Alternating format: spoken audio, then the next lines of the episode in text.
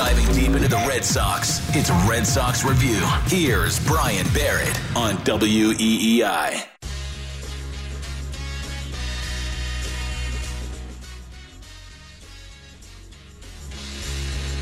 Oh man, the Red Sox needed that one. Big win tonight, and I'm not even saying that as like being sarcastic or anything along those lines. They needed this win. And clearly what we found out tonight is very important for this team to have its manager. I usually poo poo the idea of a manager in baseball. Cora is different, and we saw that in the postseason in 18, and we saw it in the postseason last year. I mean, the numbers don't lie. This team is seven and six when Alex Cora manages this year. They're one and five when Will Renicky manages. I mean, that guy couldn't run his nose. I mean, how about the other day? He's doing the pregame show with Joe Castiglione, and Joe mentions the fact that, hey, last time you guys mentioned that you found something with Nick Pivetta's mechanics. Do you think you did? And he says, I don't know. I mean, look, I understand he's not involved with the pitchers on a daily basis, but at least say, yeah, I think we found something. Dave found something. I mean, what kind of answer is that? And look, he's not supposed to be managing the team. He was the interim manager when, not even the interim manager, he was filling in for Alex Cora because Cora was dealing with COVID and he had to miss a bunch of games. But clearly, this team needs its manager. And I really do look back at that game. And I know Cora, he was on with Merloni and Fauria today and he stuck up for Will Venable, where he said, "Yeah, it's a lot easier to make those decisions on the couch." When he was referring to Eovaldi getting lifted in that game because they like the pocket for Strahm, which is just absolutely a joke to me. Nathan Eovaldi is the best starting pitcher on this team. Well, actually, he is by reputation. Michael Wacha has been way better than Nathan Eovaldi this season. There's no way around it. You're looking at a guy in Wacha that's gone 20 and a 30. He's given up four earned runs. Nathan Eovaldi's given up seven home runs. So Wacha's been better than Eovaldi, but you get the point. Eovaldi is supposed to be the guy that is the horse of this pitching staff. And Will Venable the other day takes him out of the game in favor of Matt Strahm. And look, Strahm was a nice signing for this team. I don't dislike Strahm as a pitcher, but I just look at the opportunity when you have Nathan Eovaldi that was at 78 pitches, the lowest he's thrown all season long. The bottom of the lineup is coming up. Send Nathan Eovaldi back out there. I don't care about the third time through. He already went through the top of the order the third time through. He went through Bichette. He went through Vladimir Guerrero Jr. He went through their big guns. So this whole idea of, okay, well, yeah, this is a pocket that they had planned for Strahm. Okay, that makes sense before the game. But what you have to do is you have to alter your thought process. And look, Will Venable, he was in a really difficult situation. He managed what, two games last year, whatever it was, maybe one game when Alex Cora went to his daughter's graduation. So the overwhelming point about all this is I don't want to criticize Will Venable too much, but you can't dismiss the fact that Cora not being available for this team in critical games clearly hurt them. No, no way about, It. and I'm not blaming anybody for it. I'm just saying that Cora being absent clearly affected this team. All right. So if you want to weigh in on Michael Wacha's outing, what do you make about the progress that he's made this season? Do you actually have to give Chaim Bloom credit for something? Because you know me last night, I was absolutely crushing Chaim Bloom for the lack of moves in the bullpen, the lack of a real reliever that you could depend on. So do you give Chaim Bloom credit for the Wacha thing? Okay, two other things on the table that are going to be on the table all night long. I've seen enough of Bobby Dalbec. Is it time for Triston Casas? Do you want Triston Casas up with this organization right now? That's on the table all night. And there is one big, massive flaw that this Red Sox team has. We'll get into that. And also this the Xander Bogart situation. He is now hitting 397. I have changed my mind on what the Red Sox should do long term with Bogaerts, and I want to know what you think. What will the Sox do with Bogaerts? 617 779 7937 is the number. But before we go any further, we promised you we're going to bring you the manager. We have a good baseball team, and uh, you know, we we will score runs and we will pitch and we play good defense. Uh, today was a good all-around game. Um, you know, their guy threw the ball well. Uh, Michael was outstanding, uh, giving us six innings, and uh, the bullpen did an amazing job. Alex, you guys have been, been careful with Michael this year. What what did allowed you to think that uh, the sixth inning was a good one for him? I don't think it's careful. I think it just happens that in the starts that you know, he's had, you know, there were some pockets that we felt that we, we needed to be aggressive, but, uh, you know, the way they set up, um, you know, we felt like he was good going there, having the lefty ready for Tapia. And uh, velocity was good, location was good. He didn't make too many mistakes. I was telling him that the biggest pitch of the night was actually a 3-2 fastball to Collins. You know, You're, we're up two. We don't want to walk people. He went right after it. You know, hit a deep fly ball to right. We we got him out, and then he was very aggressive with Chapman and Tapia, and, and he gave us enough. What about the night offensively and those run scoring innings, being able to keep the line moving? Uh, I mean, they they swung the bat well in, in Tampa, hit the ball hard, and uh, they've done so far here in Toronto. And then we will score runs, you know, but we have to be patient. You know, we got to use the the other side of the field, stand inside the baseball. You know, take the little things for now, and uh, when we get locked in, then the fun starts, right? Uh, but right now, you got to think small. You know, uh, get guys over, get him in. I think we've done an outstanding job hitting the ball in the air with men at third, uh, Jackie with the bunt, uh, Bobby with the sac fly. So uh, it was a good all-around game, and um, you know we got a chance tomorrow to split the series against them and move forward. So, you know we got Garrett on the mound and the bullpen is rested, so it should be you know uh, a good competitive game. There have been many games lately where you guys have kind of kept adding on uh, throughout the night. You know, how, how nice was it just to, have We, we know we're gonna hit. We know that, you know, and uh, it was good to grind in there with us, uh, with them, and uh, then add on and add on, and that's what it's all about, you know. The fact that we. We, we brought in Schreiber in that spot, and then you know we can use him tomorrow because we, we add on, and that's how you win series. That you, how you split series, right? And uh, you know I think the offense, little by little, is gonna is gonna come back to life, and you know everything will be back to normal.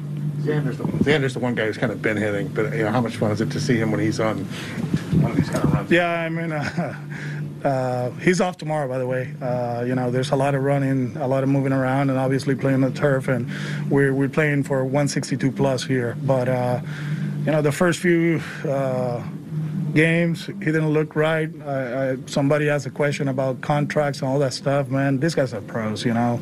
Uh, they know what it's all about. And uh, he's a guy that uh, his track record speaks for itself. You know, uh, you look up today, and uh, there was something about war, offensive war, the last since 2018, and it's Trout and him. So we know the track record, we know the player, and uh, he's doing an amazing job taking what they give him. Uh, I was joking with him. Well, if they're gonna keep shifting you, go for the batting title. He's like, no, I'm gonna hit homers too. So, you know, uh, he's he's just a, such a good player, such an offensive threat. You know, he can pull it for power, he can go the other way for singles, and I'm glad that he's playing for us. JD, was that just uh, get him off his feet? Just a little bit banged up. Yeah, I mean, obviously he missed a few games, so we got to be careful. You know, there's been a lot of games on the turf. You know, this is what uh, six in a row, so we have to be careful with these guys. You think he'll be in there tomorrow? Uh, we'll see how he feels in the morning, and we go from there. All right, that was Alex Cora after the game tonight. If you want to react to anything the manager says, certainly welcome to do so at 617 779 7937. Don't love the fact that Bogaerts isn't playing tomorrow. Like, I understand what Cora's doing. I mean, Bogaerts mentioned it to Joe and Will after the game that it's tiring playing out there on the turf. They just played in Tampa. They're now in Toronto. They gave Rafael Devers the day off yesterday. Now, we didn't get an update there. I don't know why nobody asked him about JD Martinez, so we didn't get an update on JD Martinez. Hopefully, somebody will have that later on because nobody at the game or nobody covering the team asked him about. I'd have no idea why nobody would ask him about JD Martinez. You could see him talking to the training staff in the dugout after or during the end of the game there. So I have no idea why he wasn't asked that particular question. But if we find anything out about JD Martinez, I thought we'd find it out there. We'll certainly pass it along with you throughout the night. 617 779 7937 the number. So I do want to get into the Bogart situation. And how is this team going to let Bogaerts get to free agency? We know he has an opt out, but at this particular point in time, with a lot of the negative energy around this team, does Chaim Bloom need to go to Scott Boras and Bogaerts now and make up for the offer that was reported in the New York Post, what, about two and a half weeks ago, where we found out the offer that Bogaerts was given or the offer that was made to Bogaerts was just an additional $30 million.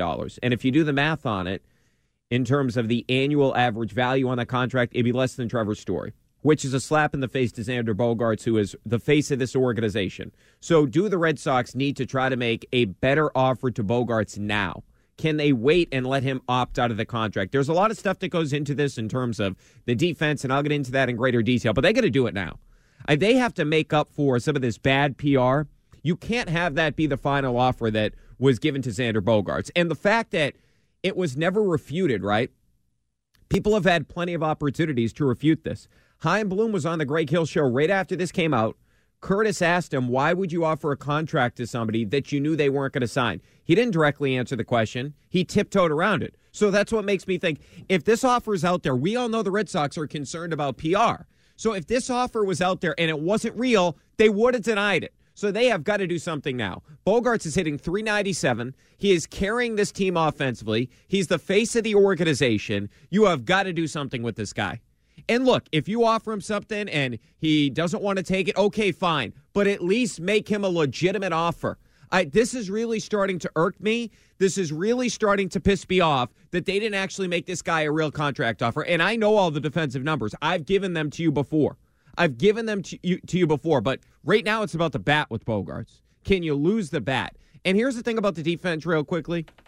So, Xander Bogaerts is not a great defensive shortstop. He's not going to be a defensive shortstop long term. You have that conversation in a couple of years. What you're paying for is the bat. You just heard the manager. If that was ever a cry to the front office or at least a message to the front office, this guy's not distracted by his contract. He referenced offensive war, him and Mike Trout being the highest guys over the past three or four years, whatever it was. Cora didn't even know exactly what he was referring to, but he was just, he knew that somebody told him this and he was going to put it out there. He wants the player signed. It would just be a really bad look. The Mookie situation is one thing. And I look, I fought it a little bit because I totally understand where the Red Sox are coming from. You look at the defensive metrics, they're not good. He was second to last among shortstops last year and outs above average one of the worst shortstops in terms of defensive run saves. I get all that. But here's the thing I'll tell you. Right now, Xander Bogaerts, out of 34 qualified shortstops, he is 26th in outs above average. Tied for 25th, I should say. Negative two, right? Not good. I mean, you look at Dansby Swanson, he leads all of baseball at four. But here's the thing the Red Sox have actually been a good defensive team. In fact, I would argue that Story was a problem tonight. I mean, twice in that inning, couldn't get the ball out of his damn glove. You look at the Red Sox this season, you know what the Red Sox, the Boston Red Sox, ranked in defensive runs saved right now? Third. They are second in the American League. So the Red Sox have actually been a really good defensive team. So, yes, Xander Bogaerts is never going to be a great defensive shortstop. He's never going to be Dansby Swanson. He may age out of the position. He's never going to be Carlos Correa. But you know what he is? An elite bat and an elite leader. And from a PR perspective, this would be an absolute nightmare for this Red Sox organization. Absolute nightmare. And here's the other thing I just can't understand about this team right now is, and really more, this is a bigger, broader topic as it pertains to the organization in general. Somebody needs to a- answer this question for me at 617 779 7937. If you weren't going to give Devers a contract extension this offseason, if you weren't going to give Bogaerts a contract extension this offseason. Well, why didn't you spend more money than just the contract for Trevor Story? See, that's what's so perplexing to me about everything that's going on. And I've defended Chaim Bloom. He was great at the trading deadline last year. Schwarber, best bat. Yeah, you had to wait for it, but he was the best bat. Then you look at Robles. Unbelievable for this team last year down the stretch in the bullpen. I've defended him on multiple occasions. You know this. But if you weren't going to get those guys done in terms of the contract extension, what the hell were you doing? Okay, Matt Strahm cost you nothing, and Jake Diekman is a reliever you come up with. And look, Wacha definitely hit. I told you that was definitely a hit for Bloom. Nobody's denying that, and a reasonable deal you got that guy at as well. Rich Hill was the other guy. And then the big bullpen move you make is Jake Diekman. And here's the issue I have as it pertains to the bullpen. Look, it worked tonight. They got through it great. Here's the issue I have with the bullpen. We all knew, every single one of us knew the bullpen was an issue last year. Now, the thing about Chaim Bloom is his manager bailed him out in the postseason last year. And down the stretch of the regular season, his manager bailed him out. Remember what the Red Sox did at the end of the season. They put Tanner Houck into the bullpen. Remember what the Red Sox did in the postseason. They put Nick Pivetta in the bullpen. Cora did the same thing back in 2018 when this team won the World Series. So Cora was the one that sort of hid some of the issues that this team had in the bullpen as we got down the stretch of the season and as we got into the postseason. Cora did that, not Chaim Bloom. Now, yes, he gave him one really good reliever in Hansel Robles. I'm not denying that. Robles, you know I love Robles. He's been really good for this team, really, ever since he signed with or was traded from Minnesota with this organization. And it was a steal that all they had to give or give this guy in the offseason was $2.2 million on a minor league. Co- Fantastic. Minor league cut. Great. I don't know why the guy didn't have a bigger market. Great find. But here's the issue I continually come back to with Chaim Bloom. Why didn't you spend more money on the bullpen? You, you weren't negotiating with Xander. What we found out was you offered him just $30 million in one extra year. You weren't negotiating with Rafael Devers. we all found out from Rob Bradford that was down there. The first time they approached Devers about a contract extension was right before the season. Never has Chaim Bloom in this front office went to Devers with any sort of offer. Devers said it to Rob Bradford. They've never offered him anything. So this is the issue I come back to. What were they doing if they weren't negotiating with Devers, if they weren't negotiating with Bogaerts, other than Trevor Story, which apparently is going to save their ass if Xander Bogaerts leaves, which I, I, don't really believe at this particular point in time it's going to save their ass. But if that's the one thing you did this offseason, I don't understand what you were doing with the time. You were looking at Matt Strahm. That's what you were doing. You were looking at Jake Diekman, who had a 13% walk rate last year, which was 125th out of 144 qualified relievers. And the guy's been an absolute puddle for this team. Congratulations. Got out of the inning tonight. He blew the game last night. We all know that. I mean, he was atrocious. I mean, what a crazy concept. Throw a fastball to George Springer, who eats fastballs, threw him four consecutive fastballs. You think that's a good idea? Who the hell would ever think that's a good idea? You go back to opening day against the Yankees, hits DJ LeMahieu. The guy's been an absolute mess for this team. We all got caught up, and I was guilty of this as well. The guy was nasty on Sunday Night Baseball. So that's the big move other than Trevor Story. That's the other big move that Chaim Bloom made this offseason. See, it would be one thing if they didn't do a lot and Bogaerts got extended or they didn't do a lot and Rafael Devers got ex- extended, then I could understand where the organization was coming from. But right now, the fact that you don't have Bogart signed, he has an opt out, you don't have Devers signed, he's under club control for only next season and the season after that. And if you go into the final season and you don't have a deal done with Devers, you're screwed. I mean, how the hell are you going to get a deal done? Oh, well, wait until you're not going to get it done if you wait till free agency. That's the problem.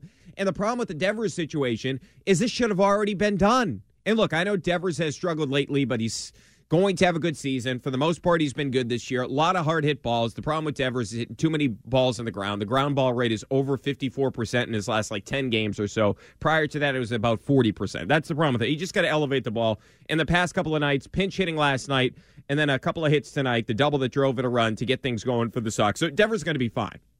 We know that he's only 25 years old. The guy's going to be an elite hitter in this sport for a long time. His one issue is he swings at too many pitches out of the zone. I gave you the numbers on that before. Okay. The chase rate is way up for Devers. It's always going to be up, but at some point it's getting ridiculous. Okay. But that's going to be harness. He's going to be fine. So the, my whole thing with this is it would have been okay. Like I could have given him a pass, Chaim Bloom, if he got one of those guys signed long term. But I just don't understand what the organization, and it's not just Chaim Bloom, it's the people working for him as well. I just don't understand what they were doing this offseason. It doesn't make sense to me. If you're not signing your your guys, what were you doing? All your energy was on Trevor Story, one guy that you were switching his. That's the only thing you were doing, basically. Him and J- Jake Diekman. It's just unbelievable to me. All right, the other thing I want to get to, and by the way, you can weigh in if you want on the Bogart situation. Do you see Bloom getting a deal done with Xander Bogaerts at any point, or are you now at the point that you just know that he's leaving? 617 779 7937, the number. The reason I bring it up is it's four hits today. And Bogaerts is having, hey, this is the perfect opportunity for Bogaerts. And he's always been a quick starter in April, but he's going into a contract year. He's hitting 397. He has 23 hits now over his last 11 games, the most in baseball. He's absolutely raking right now. And you hear him talk with Joe and Will after the game. This is a guy that wants to be with the organization.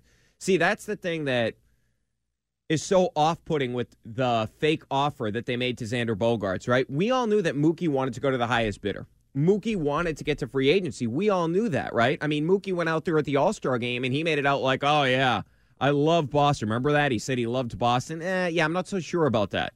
I always felt that Mookie was going to get to free agency and then the pandemic hit, so he signs with the Dodgers. I totally understood and I could rationalize why the organization did that. Mookie's contract is going to be a bad contract. Okay, Mookie's already aging.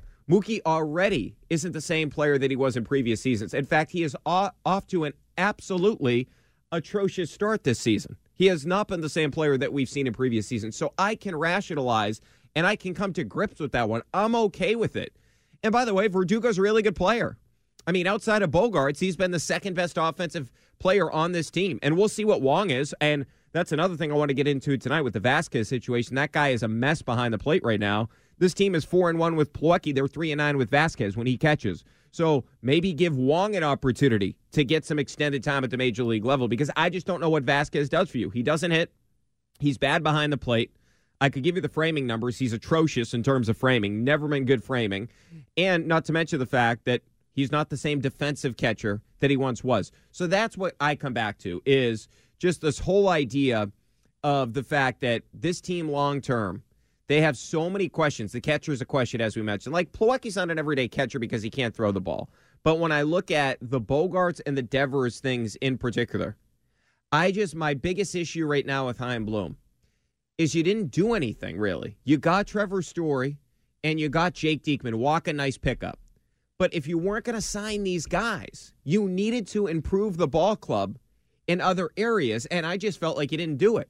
Vasquez has been a problem behind the plate for now two years, almost two and a half years going back to the COVID year.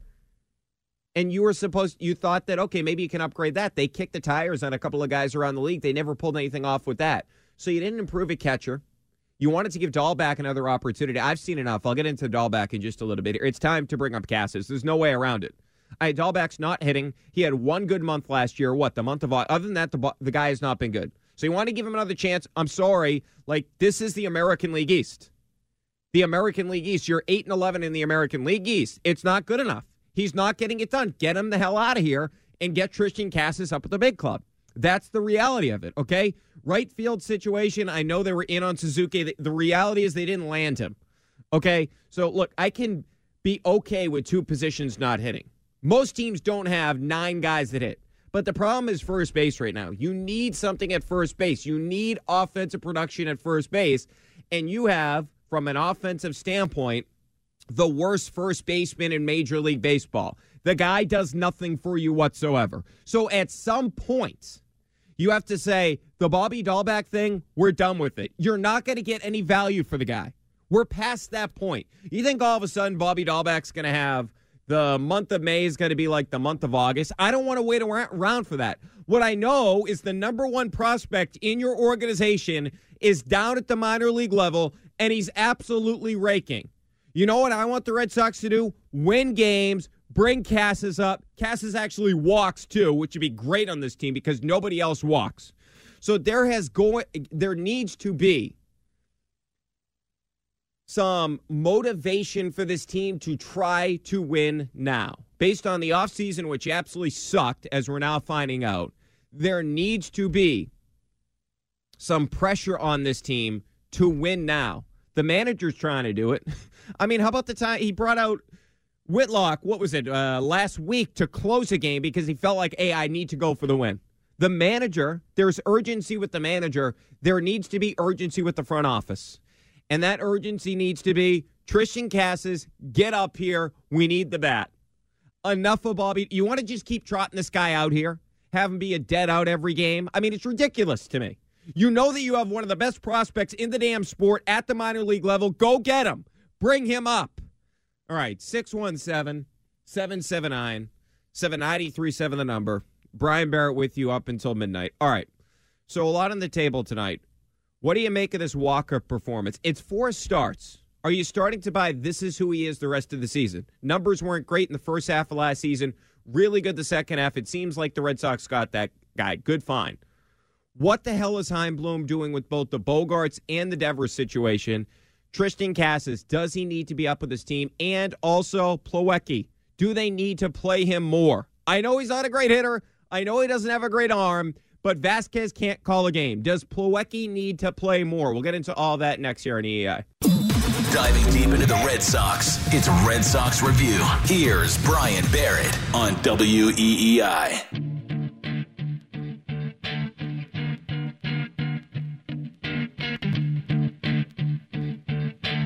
All right, welcome back in. We are with you until midnight. So, just to finish off the Bobby Dalbec point, and then we'll get to some of you guys in terms of your thoughts on the Bogaerts and Devers situation and Christian Vasquez. Does Plawecki need to get more time? All that on the table at 617 779 7937. Just real quickly on Bobby Dalbec. We thought, okay, cut down some of the swing and miss stuff. I know we heard all about what was going on at spring training. Oh, he's not striding with two strikes. Uh, okay, well, if he's not striding with two strikes, it's not working. So I was open to it at the beginning of the season. All right, he had a good August. Give him an opportunity. Fine. Well, it didn't work. He's not hitting. He's still swinging and missing as much as he's ever had. In fact, he's worse than he was last year when it comes to just pure swinging and missing. The strikeout number's down a little bit, but it's not like they're good. He's still striking out a ton. Here's the thing about Dalbec.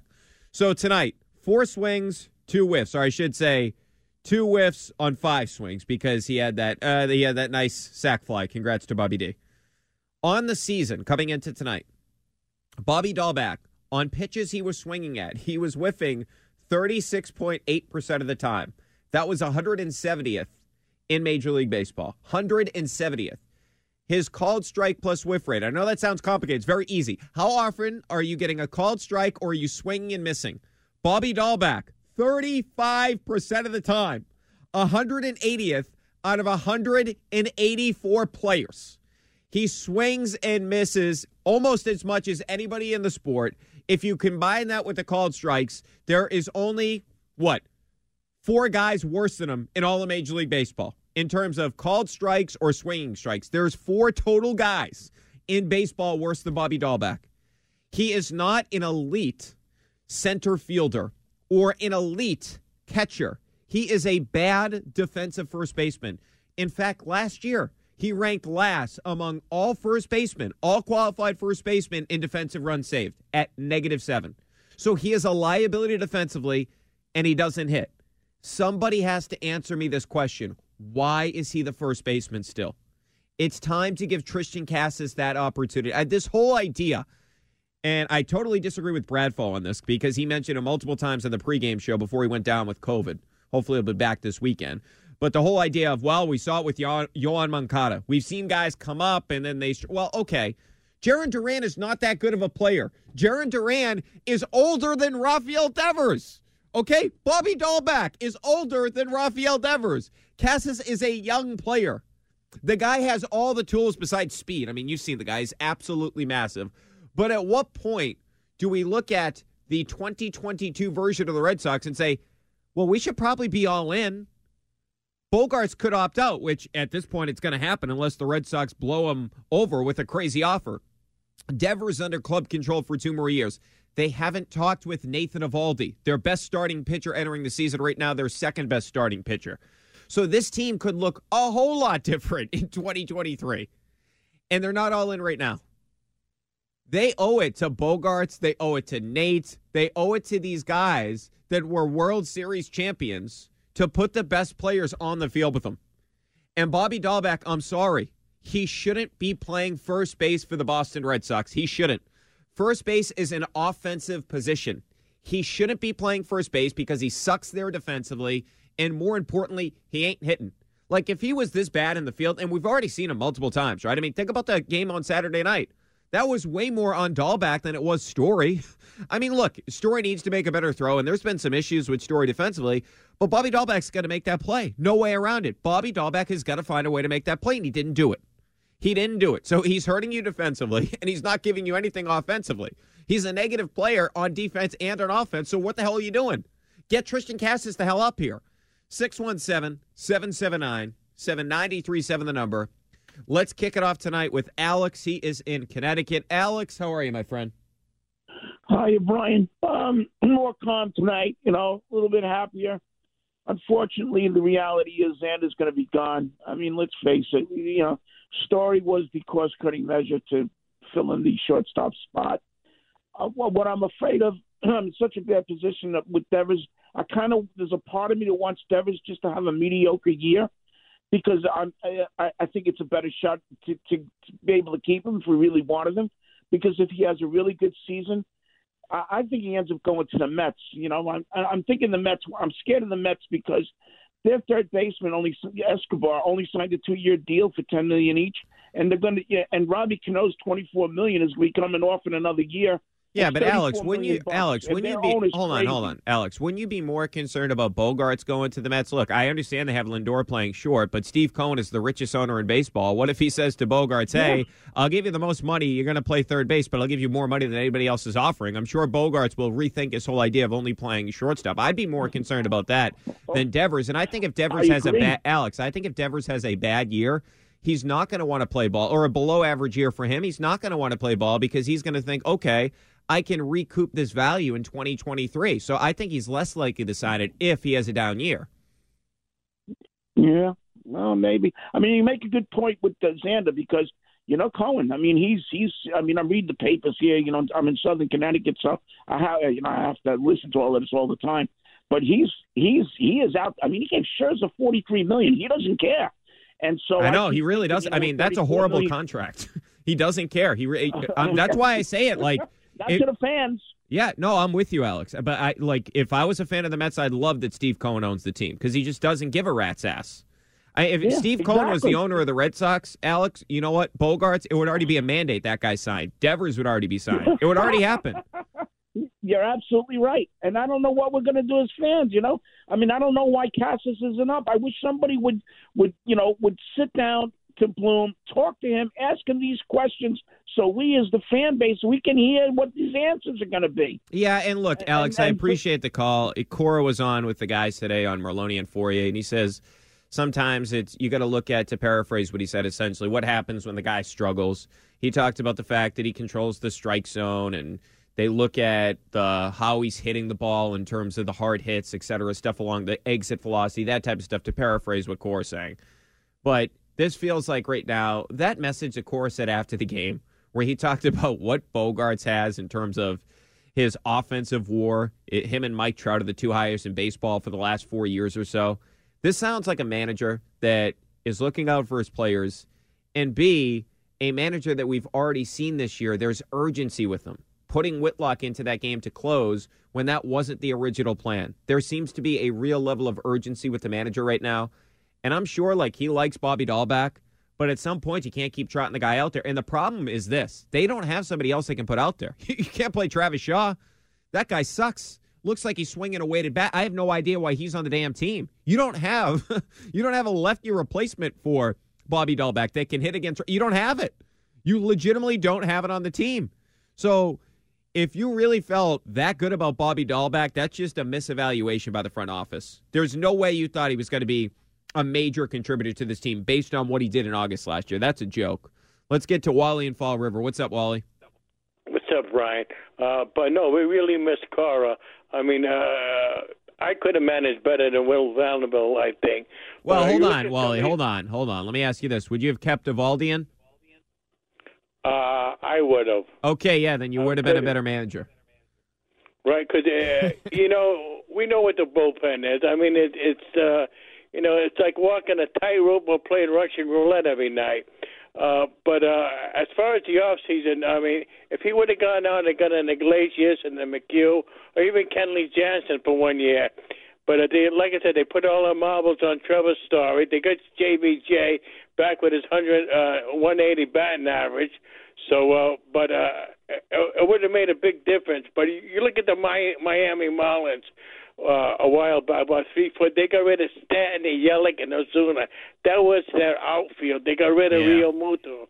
We have to have building blocks, Brian. Bogey, he's earned it. Whatever, you know, I know he wasn't happy with whatever they offered him, but you got to keep Devers and Bogey. You need building blocks. You just can't, you know. well, and uh, stuck to Wally, I appreciate the call as always. It's a bad message to send to other guys in the organization that if you perform the way that Xander Bogaerts performs, which is a two-time champ, which is one of the best offensive shortstops in baseball, and if you perform the way Rafael Devers performs, like hitting 54 doubles when he's what still in his embryonic stages as a baseball player, he's 22 years old, he's hitting 54 doubles. If you don't pay those guys, you don't reward those guys with long-term contract extensions. What are the rest of these guys going to say? These young players that are coming up in the organization. Oh, they didn't sign Bogaerts. They traded Mookie. They didn't re-sign Rafael Devers. Uh, what are they going to do to me? It's just a bad vibe to have around the whole organization. And to Wally's point about they spent all the money on Trevor Story, Ryan Tepera is one of the elite relievers in the sport. The guy's given up one hit since opening day. He got two years for 14 mil. The Red Sox could have easily gone after a guy like that. So even with the story deal, I don't want to hear that there wasn't money there over the CBT. It doesn't matter. They should have gone out there. There were plenty of relievers on the market. Graveman was available. Tepera was available. Wally mentioned Iglesias was available. All these guys. Colin McHugh played here, or he didn't technically play here because he opted out. Chaim Bloom knows the guy. The problem was they weren't aggressive enough going after a guy like Colin McHugh. So there was. This is like one of the rare years where you had four to five established relievers that were really good, and the Red Sox did nothing to go after those guys.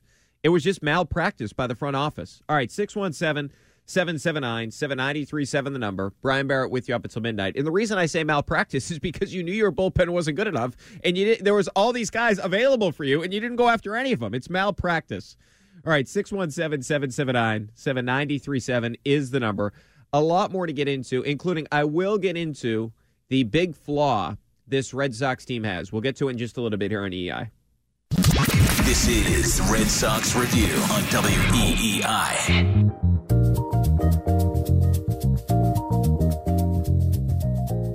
All right, welcome back in. Brian Barrett with you all the way up until midnight. 617 779 7937, the number. If you want to weigh in on the Bobby Dalbec situation, do you want them to bring up Triston Casas now? Are you done with Bobby Dalbec? Also on the table, the Bogaerts situation, with the way that he's sitting right now, with the way that he is clearly the leader of this team, do the Red Sox actually have to go back to him now with a real legitimate offer? 617 779 7937, the number. Before I get to the flaw with the team, let's get to Geo in Southfield. What's up, Geo? Personally, but uh, the places they go are, uh, you know, you have real information on sports and you have a good delivery, et cetera, et cetera. Anyway, Dalbec, uh, they they should trade him for a an outstanding young catcher who is in the same circumstance he's in, uh, sort of misplaced with the team that he's in, in at the moment. The general manager, the upper management, I was just thinking something aside as I was sitting here. Frank McCourt thought he lost in buying the Red Sox, but he got the Dodgers. Now that didn't work out, but he, I think the people. Yeah, that was the whole situation the with his wife, right, Gio? Well, eventually, Yeah. yes. But you know, I look back at that now and I have a totally different impression because uh, I loved the this ownership when they first came in. They had an open house, and I was looking at them up in uh, Jean Yawkey's smoking press box, and I walked down the left field line. The next thing I know, the door opened, rolled up, and they all walked out. Yeah. And uh, uh, John Henry shook my hand and said hi. Uh, and I said something to him, and he said, "You know, we have our architect around here someplace. We should uh, find her. Somebody find her." You know, uh, from that to uh, him just totally disappearing, there doesn't seem to be any uh, Yeah, attention. look, I, paid to Gio, this. I, I understand your overwhelming point about the ownership group. I, I feel like it's slightly unfair. Like, my whole thing is I, the reason I brought up the Steve Cohen situation with Alex is just Steve Cohen's crazy. I mean, the guy's the richest owner in the sport, so he's just going to pay anyone, right? He's not even thinking about it from a pure business decision with the players. He doesn't think about that. He's just paying guys. It's very similar to what, for example, Steve Ballmer is doing in the NBA. They're one of the teams that is paying the luxury tax this season, the Clippers, because of the fact they went at the trading deadline. They picked up guys like Norman Powell. They traded for guys to help their team now when Kawhi Leonard's out for the season. So they just don't care. Guys like Steve Ballmer, guys like Steve Cohen don't care. But when it comes back to this Red Sox ownership group, you have to realize this, or at least this is my, and maybe you disagree with me on this, but this is my hunch with the Bogaerts Devers situation. That decision is Chaim Bloom's. I truly believe that they are listening to Chaim Bloom now, right? And if Chaim Bloom is telling them that they shouldn't sign Xander Bogaerts, that it's a bad idea to sign Xander Bogaerts, it appears they're listening to him. That's how I gauge this thing. I believe that if Chaim Bloom, because we all know the Red Sox have a ton, like I feel like it's unfair to criticize them financially with what they spend. They're always in the top five in terms of money. They three years in a row they had the highest payroll in the sport, right? So I think it's slightly unfair to do that. I think it's more about Chaim Bloom and the analytics department there, they're the ones that are looking at this and making the decisions on who to pay and who not to pay. So I feel like it's more about Bloom, et cetera. That's why I think like one of the real critiques I have of Chaim Bloom is the way that he acquires talent for the bullpen. He just looks at traits, right? He looks at the guys. Oh, does he have a slider? If he has a slider, let's get him here. Think about all the guys they signed: Diekman, slider; Strahm, slider. They want to have a ton of sliders out of the bullpen. Alex Cora referenced it on multiple occasions. That's what they want. You look at their slider usage this season. It was at 22%, a little under 23%, I should say, last year, about 22.8%. Now it's way up to 28%. They want to throw a ton of sliders. So what they do, and look, it's worked with some guys, right? They identified Hansel Robles, who was having a crappy year with the Twins, and they said, okay, he has a slider. He has high velocity on his fastball. Even though he's walking the ballpark, even though he was one of the worst pitchers in terms of giving up loud contact last year, we can fix him. And they did, but it doesn't always work. Right now, it's not working with Diekman, right? And that's my issue with Bloom is he doesn't pay for certainty. There were guys that had reputations as certainty out there in terms of the reliever market. He didn't go after any of those guys. Like the guys that we all know that we've seen in the postseason, the Gravemans, the Tepera's, they didn't go after any of those guys. They went after Jake Diekman. That was their prize of free agency as it pertains to the bullpen. That's my irritation. So I don't believe this is an ownership thing. I truly believe that if Chaim Bloom went to John Henry and the ownership group in general and he said, hey, Bogaerts, we need to sign him to a long term contract extension, John Henry, Henry would sign off on it. I think about it. They've given out a ton of bad contracts throughout the years. They've signed guys like Carl Crawford. They've given out contracts to David Price. So they've signed bad contracts after bad contracts. Pablo Sandoval, Hanley Ramirez. They've given out a ton of bad contracts. But I think now they're at the stage where they're enthusiastic about Chaim Bloom's idea about how to rebuild everything, right? And I like a lot of what he's doing. Like he has rebuilt the farm system. There's no way around it. They went from 20th in Baseball America last year to 11th, or excuse me, to 9th prior to the season. 11th at the end of last year, 9th by the, se- the time the season started. So I like a lot of what he's doing. I just feel like they had opportunities to improve this team and they didn't do it. if you weren't going to do that, you should have signed Devers or Bogaerts. At least do that right? At least do that because right now it feels like they have a lot of balls in the air in terms of what's going into next year. But I did want to pay off what I was mentioning earlier about the flaw that this team has. There's two of them that they really have offensively right now. 617 779 7937, the number. Brian Barrett with you up until midnight. So the first one is this. And it does feel like this is almost on repeat because we witnessed this last year. They don't have production at the bottom of the order. Okay, so if you look at the Red Sox on the season, in the lineup, hitters seven through nine, they're hitting 161. That is 29th in all of Major League Baseball. Think about that. The Boston Red Sox, 29th in batting average in terms of hitters seven through nine in the order. How about on base percentage? 215. You know what that is? 29th. How about slugging percentage? 222. 30th. Bobby Dalbec's supposed to be a guy that hits for power.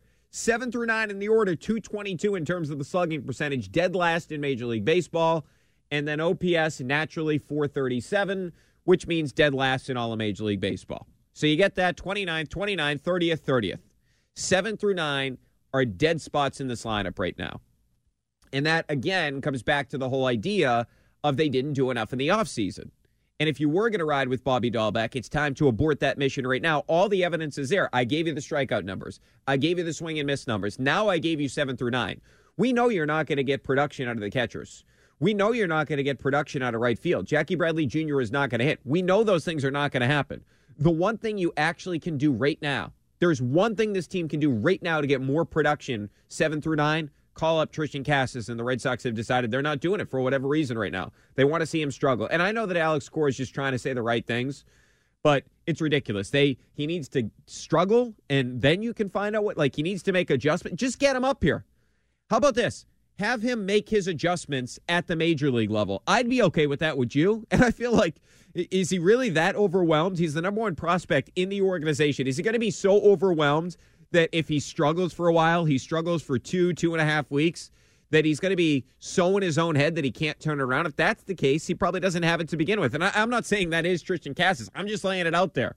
I'd rather him just go out there, get an opportunity at the major league level, get an opportunity this season, and try to help a team that desperately needs it. And I'm not comparing the two players. I'm not. But do you remember the jolt that the Tampa Bay Rays got last year when they brought up Wander Franco? That team went to a totally different level because all those guys knew, hey, this is, and at that time, that was the number one prospect in the damn sport. And I mean, we all saw why last weekend and last year, quite frankly, as well. So I understand it's different in terms of Casas isn't the top prospect in the in Major League Baseball, period. But all these guys, I'm sure they like Bobby Dalbec. They all know he's not good.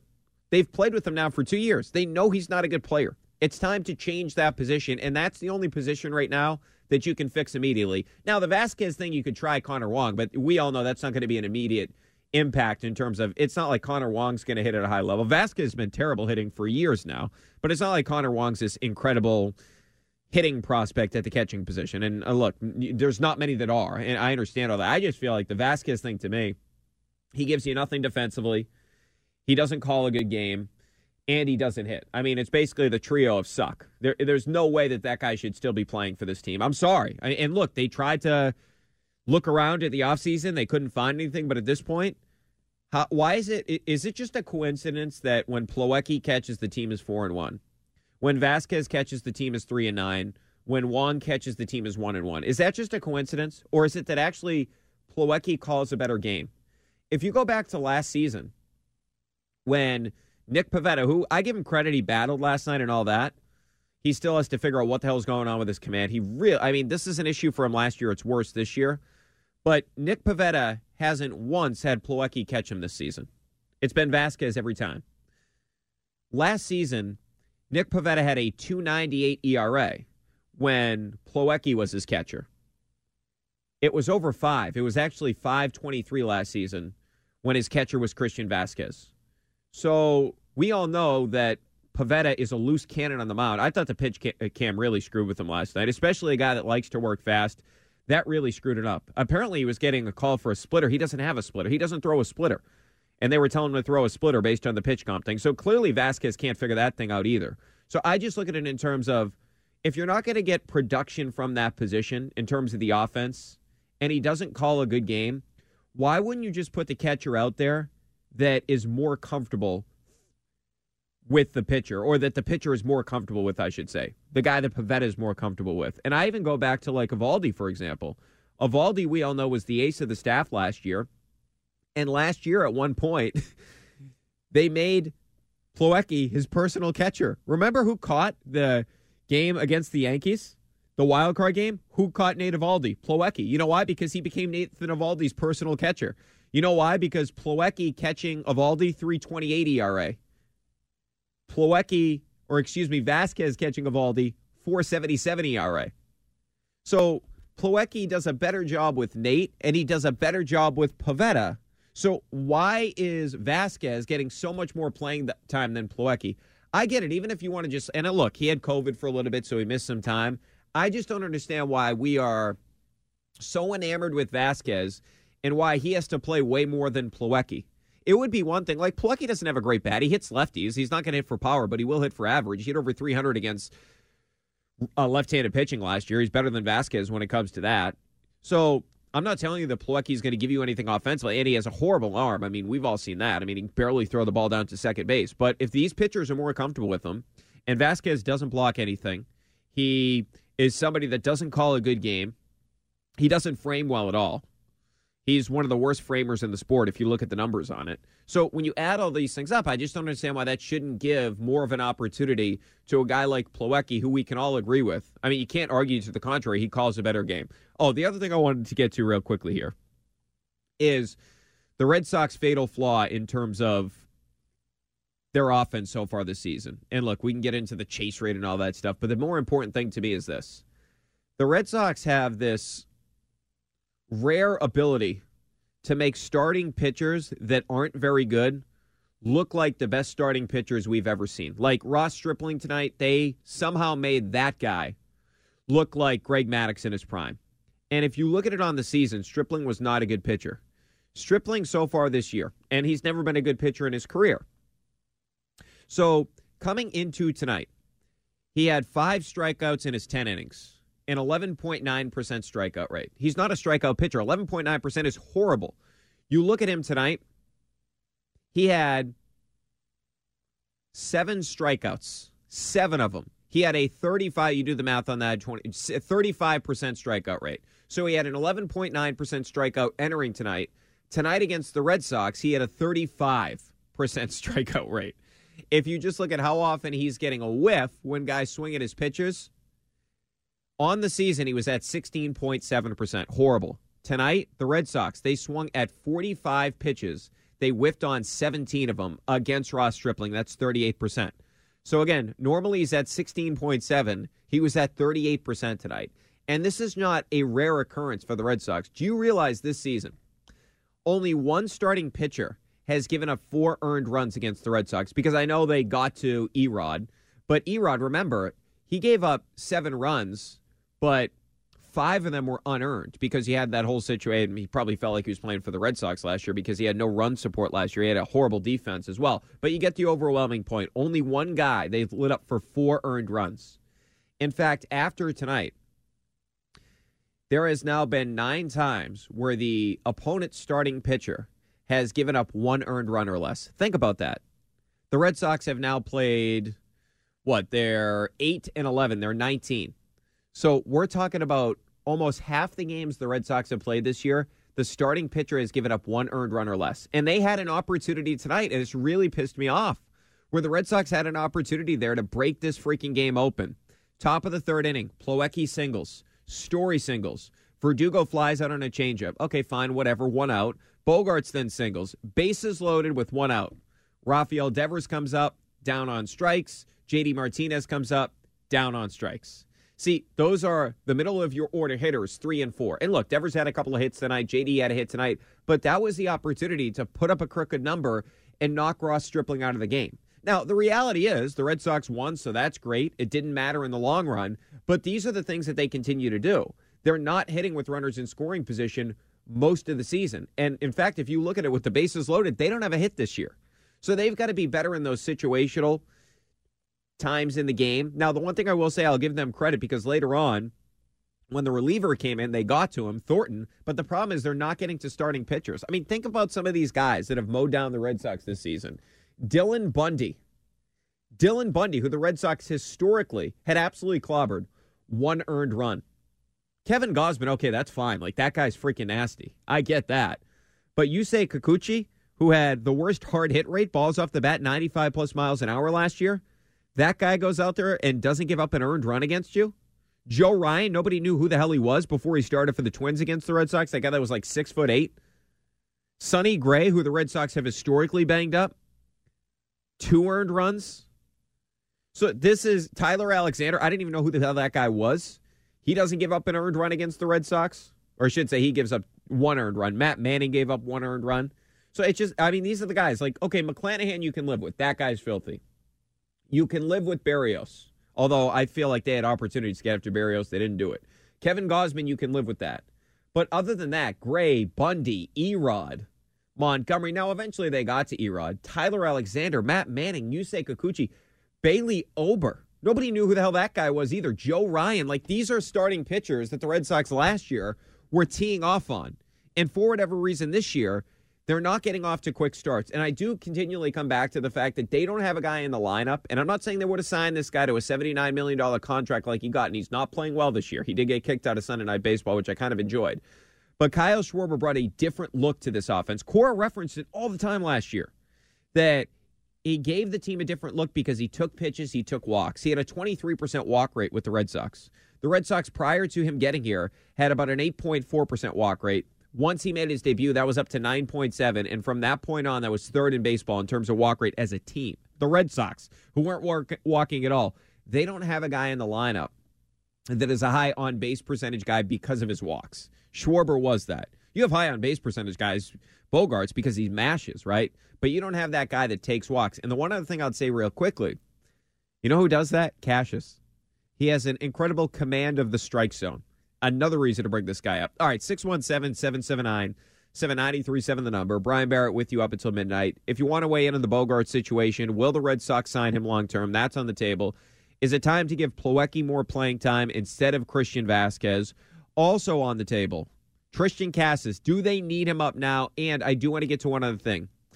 Alex Cora was asked today about how they're going to use Garrett Whitlock moving forward. We'll get to it next here in EI. Everything Boston Red Sox. This is Red Sox Review on WEEI. Actually, the plan was for him to start on Thursday. Uh, as you know, uh, you know we have our situation with vaccination, and it is what it is. But there's other situations that came into the equation, right? Uh, with our team and some other players. Uh, with I'll say it, you know, with Rich, you know, he had his situation, his family situation.